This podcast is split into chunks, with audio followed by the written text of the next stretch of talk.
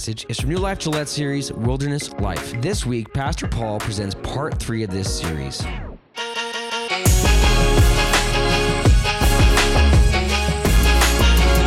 It is so good to be here with all of you this morning. Amen.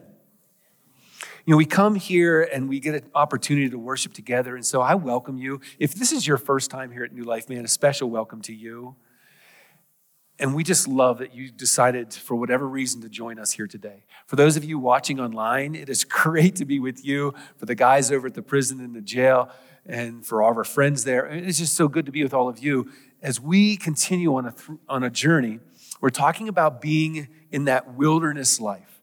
Now, for those of you thinking we're going to head out to the Bighorns and go for a hike, and that's what we're talking about, no.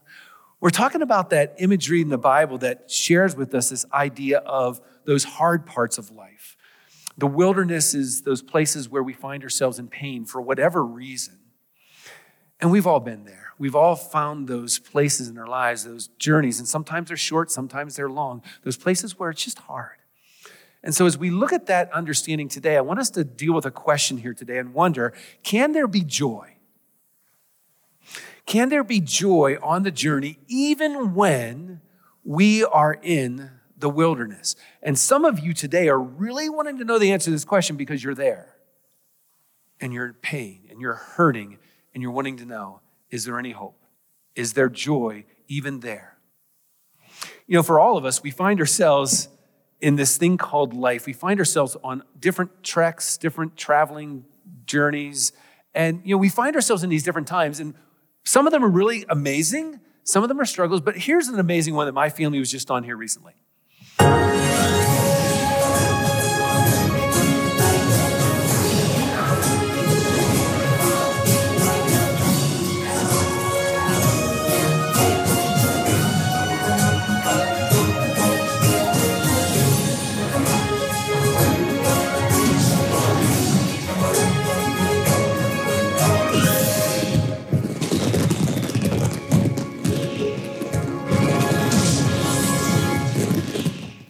Yeah, Disney. Anybody been to Disney before? One of the Disneys?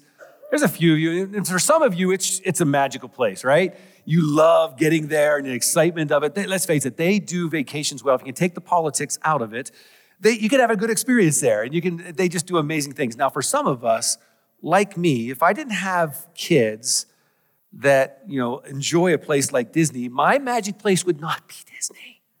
Don't tell them that like many of you, you know, I'd probably, if I had a choice, have a cabin in the Black Hills or maybe go up and find a camper in the, the Bighorns and find a camp spite up there, right? Anybody else like that? That's your magic place, right? You the place that you just love. You have memories there. You want to get back there. Now, there's some of you crazy people out there that think the beaches of Hawaii would be like a magic place, right? Any of you crazy? Uh, yeah, you, some of you are just crazy. And you think that, that that's a great place. But, you know, we all have these places in our life that just are special to us. We have great memories there, and they, they, we have exciting times of people that we connected with there. And that's as we jump into Psalm 84. The guy who writes this has that in his mind of about a special place that he has great memories, great people, and he just longs to go back there again. And we're going to jump in there as we see and find out what is so special about this place. The guy starts off in Psalm 84, verse 1. He says this How lovely is your dwelling place, O Lord of heaven's army. Now, we don't always talk about how lovely something is, but we say we love that place. We are excited about being that place. And that's what this guy is saying as he shares this. There's this place that he just loves. It's his magical place. Well, why? What's so special about it? It's the dwelling place of God. And so, what he's talking about is the temple in Jerusalem that the people of Israel all knew. It was just a special place because it was understood the, the dwelling place of God. Now, for some of us, as we look at that, we think, wait a second, did they really believe that God, like, kind of lived there? That that was the dwelling place, that that's the only place that he was? And the answer is no. Now, there, there were a few maybe that had their theology out of whack a little bit, but for most of them, they understood that the that the dwelling place of God, the temple, was symbolic or representative of the bigger picture of God and where he was with the people of God. For instance, King Solomon, the, the king at the time who helped build the temple, when he was praying over the temple, he prayed this. He says in 1 Kings chapter 8, but will God really live on earth? Why, even the highest heavens cannot contain you. How much less this temple that I have built? But he kept praying, Nevertheless, listen to my prayer and my plea, O Lord my God. May you watch over this temple night and day, this place where you have said, My name will be there. God, just help to make this place a special place. Solomon knew this was not the literal only dwelling place of God, but it was representative of the bigger picture that they understood that this was a God who wanted to be with his people and draw alongside of them into special encounters with them. So Solomon said, Be with this place, God, because it's a special place. Now, did you catch what was said about the title of who this God was? This God, O Lord of heaven's armies, the psalmist said.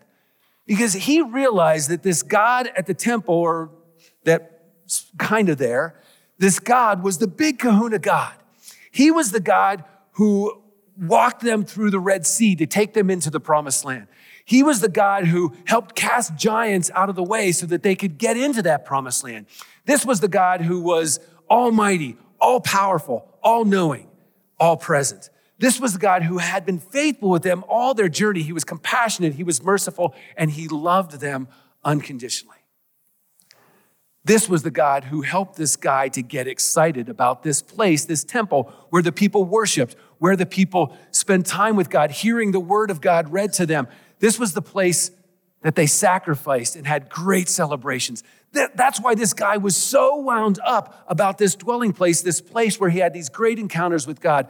He got so excited and wound up that he had this to say. He says, I long, yes, I faint with longing to enter the courts of the Lord. With my whole being, body, and soul, I will shout joyfully to the living God. This guy was wound up about this place, about what happened at this place, so much so that he might. You ever see some of those people out there that get a little wound up about their stars that as they, they get attracted to, like the Bieber fever people. You know, they just get wacky about this. And that's what this guy is saying. He's, I'm getting a little wacky because he was so excited about this place where God, it was understood that God shared special encounters with him there. And he, he was even jealous. He had a holy jealousy because there were some people that got extra time there. And he said that he said, Oh Lord of heaven's army, there's that title again my King and my God, what joy for those who get to live in your house, always singing your praise. Those people who live in Jerusalem, the priests who work there, man, they're so lucky because they get to be there all the time. That place where God's people get together and have those special moments. Because here's the thing what was the temple all about? What did it mean to this guy? Why was it so a magical place? And here, the temple was a place where people had extra special encounters with God. Now, how does this relate then to us? Because the temple, the physical temple that he was kind of thinking about was not, it's not there anymore.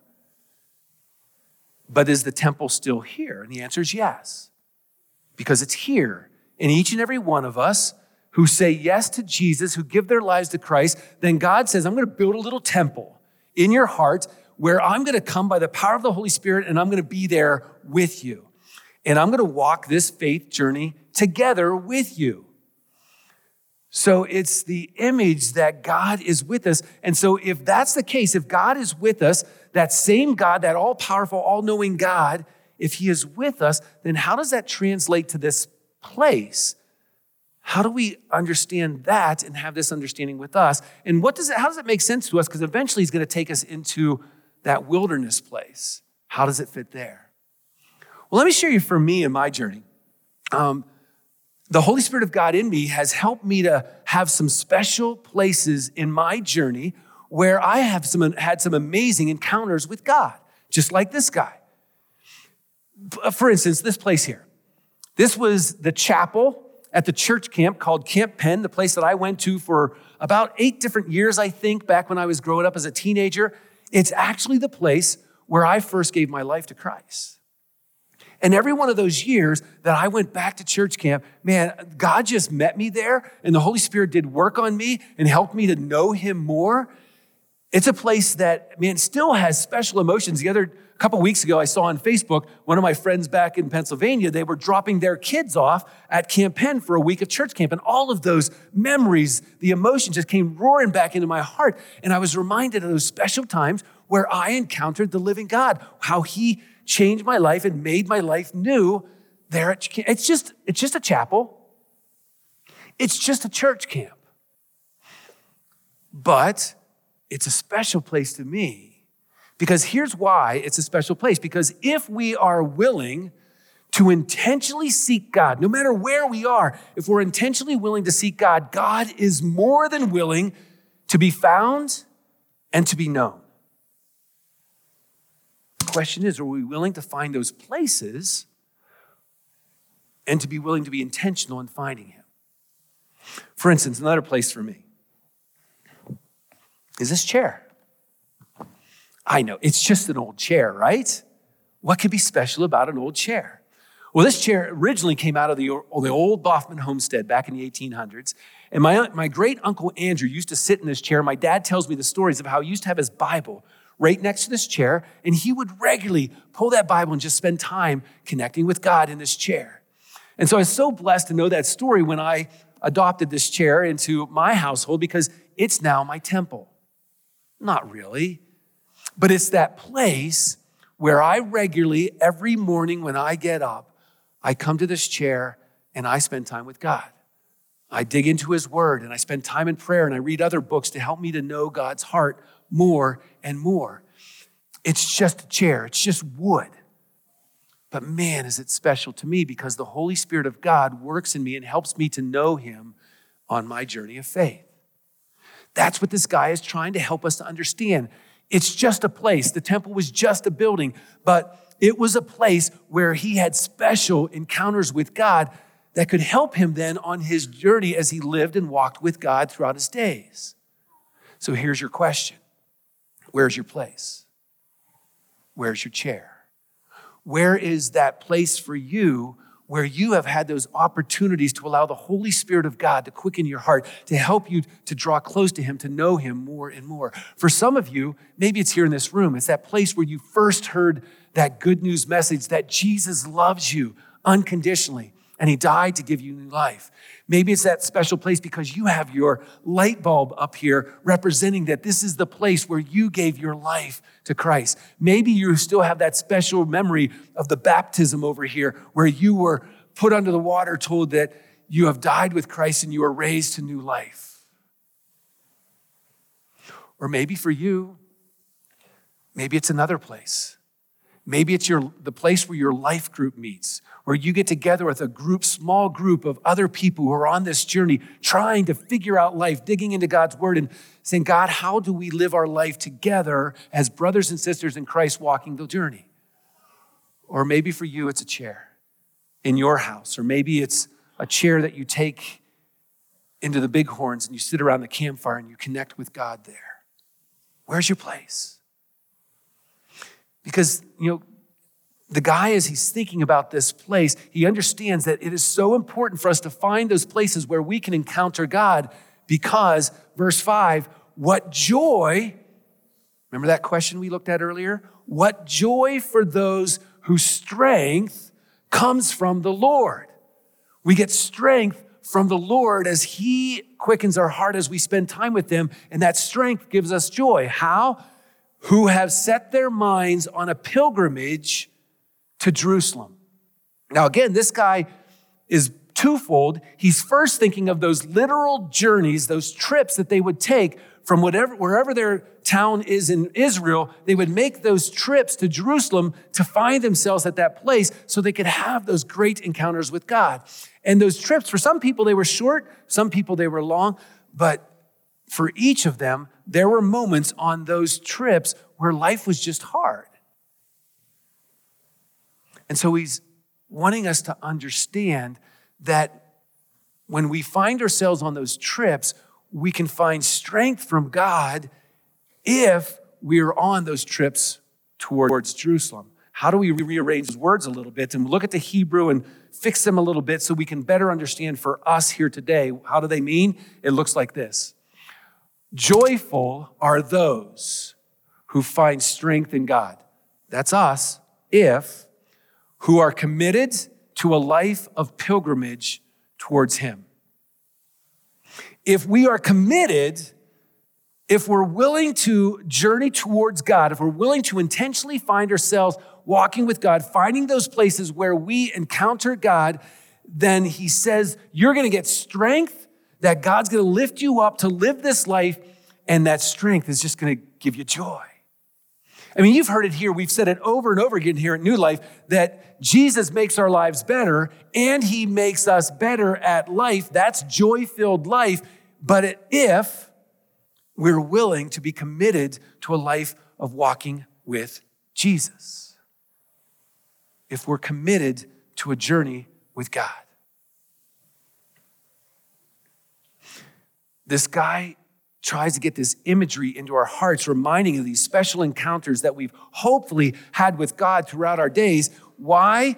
Because very soon he's about ready to take us into those hard places of life, into those wilderness parts. And so he spends the first part of this psalm wanting to make sure that we remember that this Lord of heaven's army is for us, he loves us, and he's with us.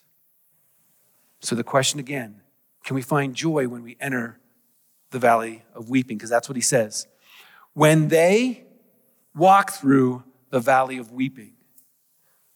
What's the valley of weeping? Well, again, he's twofold. He's thinking of those literal journeys from all the different communities in Israel as they get to Jerusalem. Now, those journeys they didn't have nice trucks and cars like we did. And so they were on foot trying to get there. And those journeys many times had treacherous moments where it was just downright hard. So hard that it caused them to have those times where they just broke down in tears because of how hard those journey was. But he also understood that it represented our life journeys. Those times in our lives where we walk this journey of life and life just gets hard. Kind of like my journey to Disney, right? Well, I mean, once we got there, it was amazing. Again, it was a magical place, but getting there, oh man.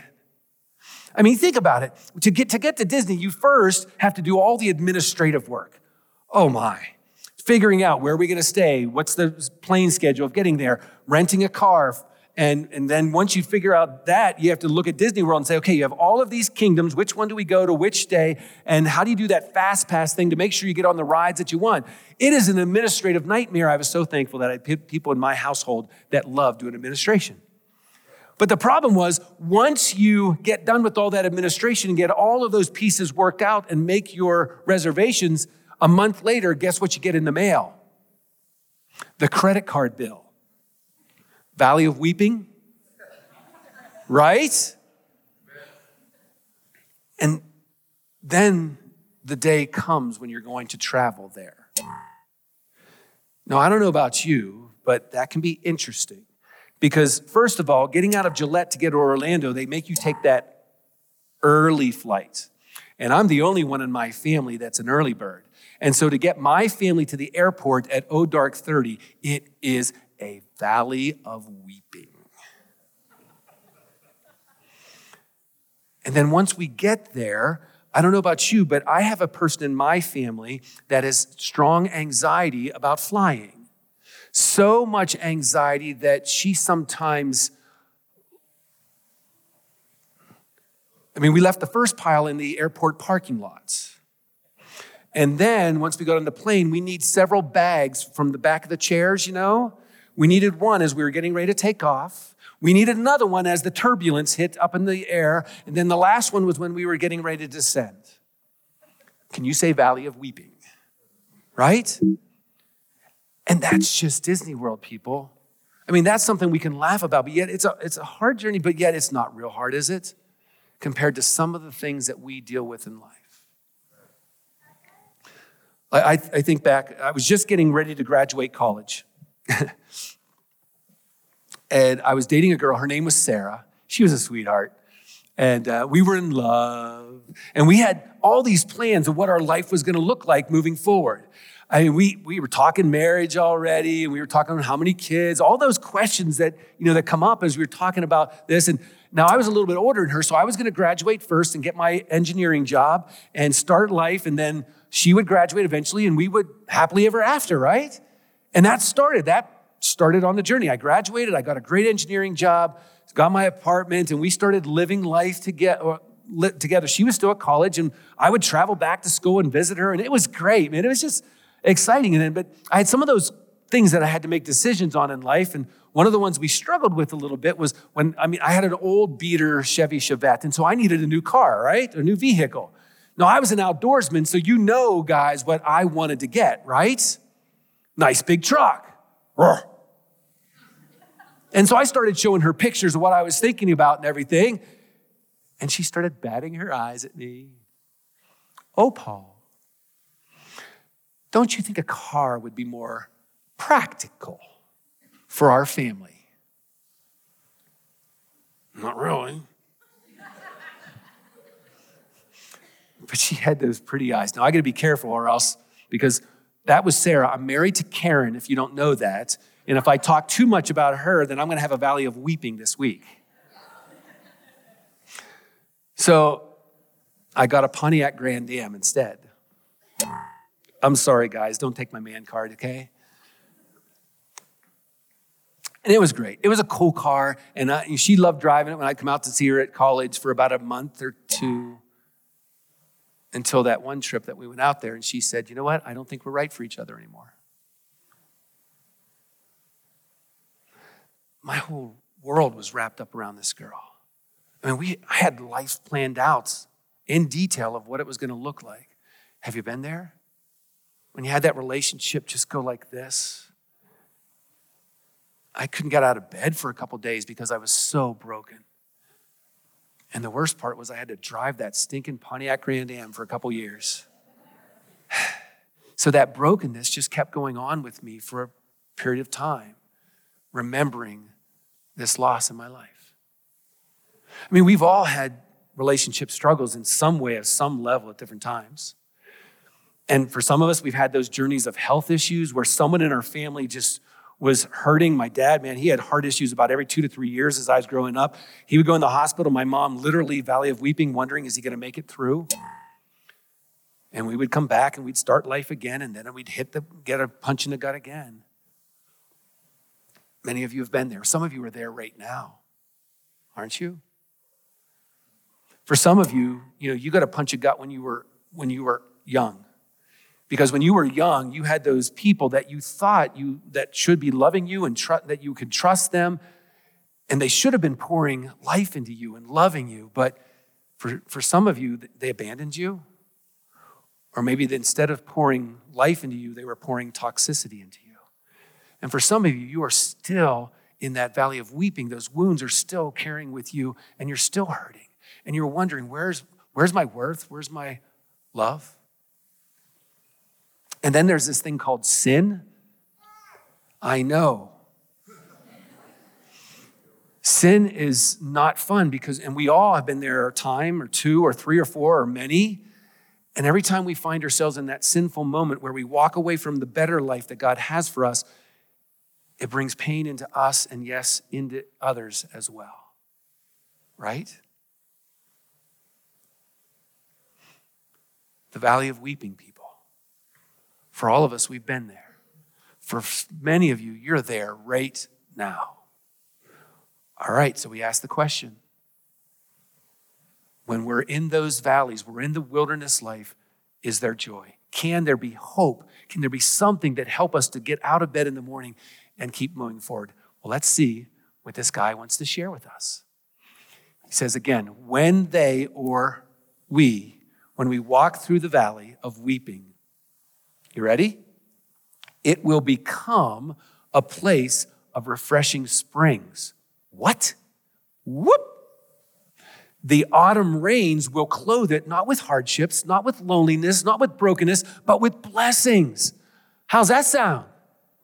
Yeah, I mean, where did that come from? Because all of a sudden we were in this valley, this place where it was lonely, where we had weakness and longing for someone to pull alongside of us, all of a sudden he says, No, if you are there, don't worry, there's hope. It can be turned on its head and we can find ourselves in a place of blessing. How? What is he going to share with us next to can help us to find that hope to say that yes, there can be joy in the journey. Here's what he said, verse seven. They will continue those people who had been on that journey with God, encountering God, they will continue to grow stronger, and each of them will appear before God in Jerusalem. What's he saying? Don't you remember that those times where we encountered the living God? Don't you remember how God poured into your life, how he shared hope with you, how he shared joy with you, how he made you stronger for the life that's in front of you? He says, You're gonna get back there. The hope is in front of you that you are going to get back. You're not going to stay in that valley of weeping forever, but instead, we're going to get there.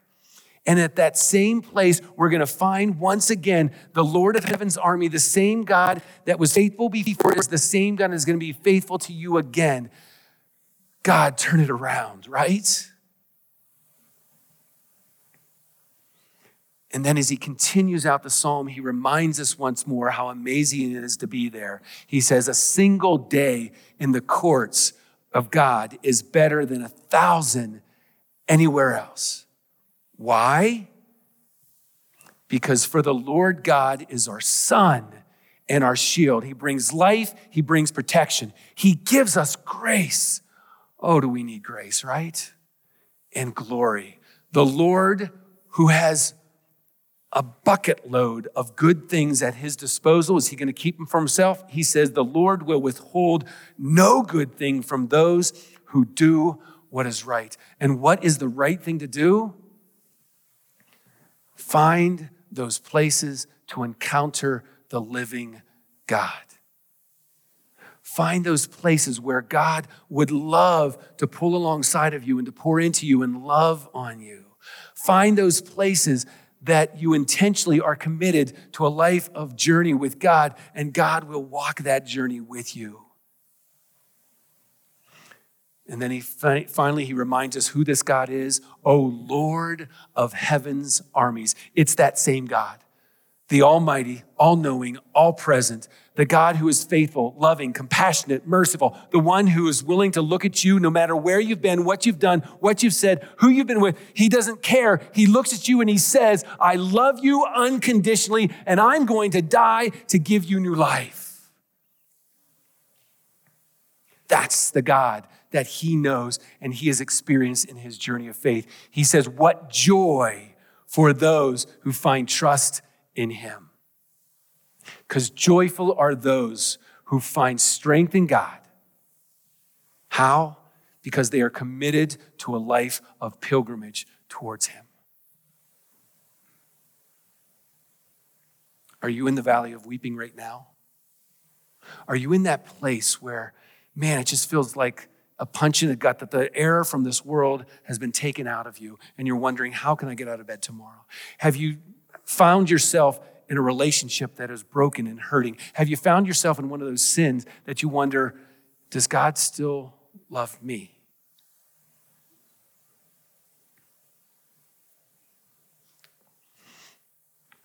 Where's your chair?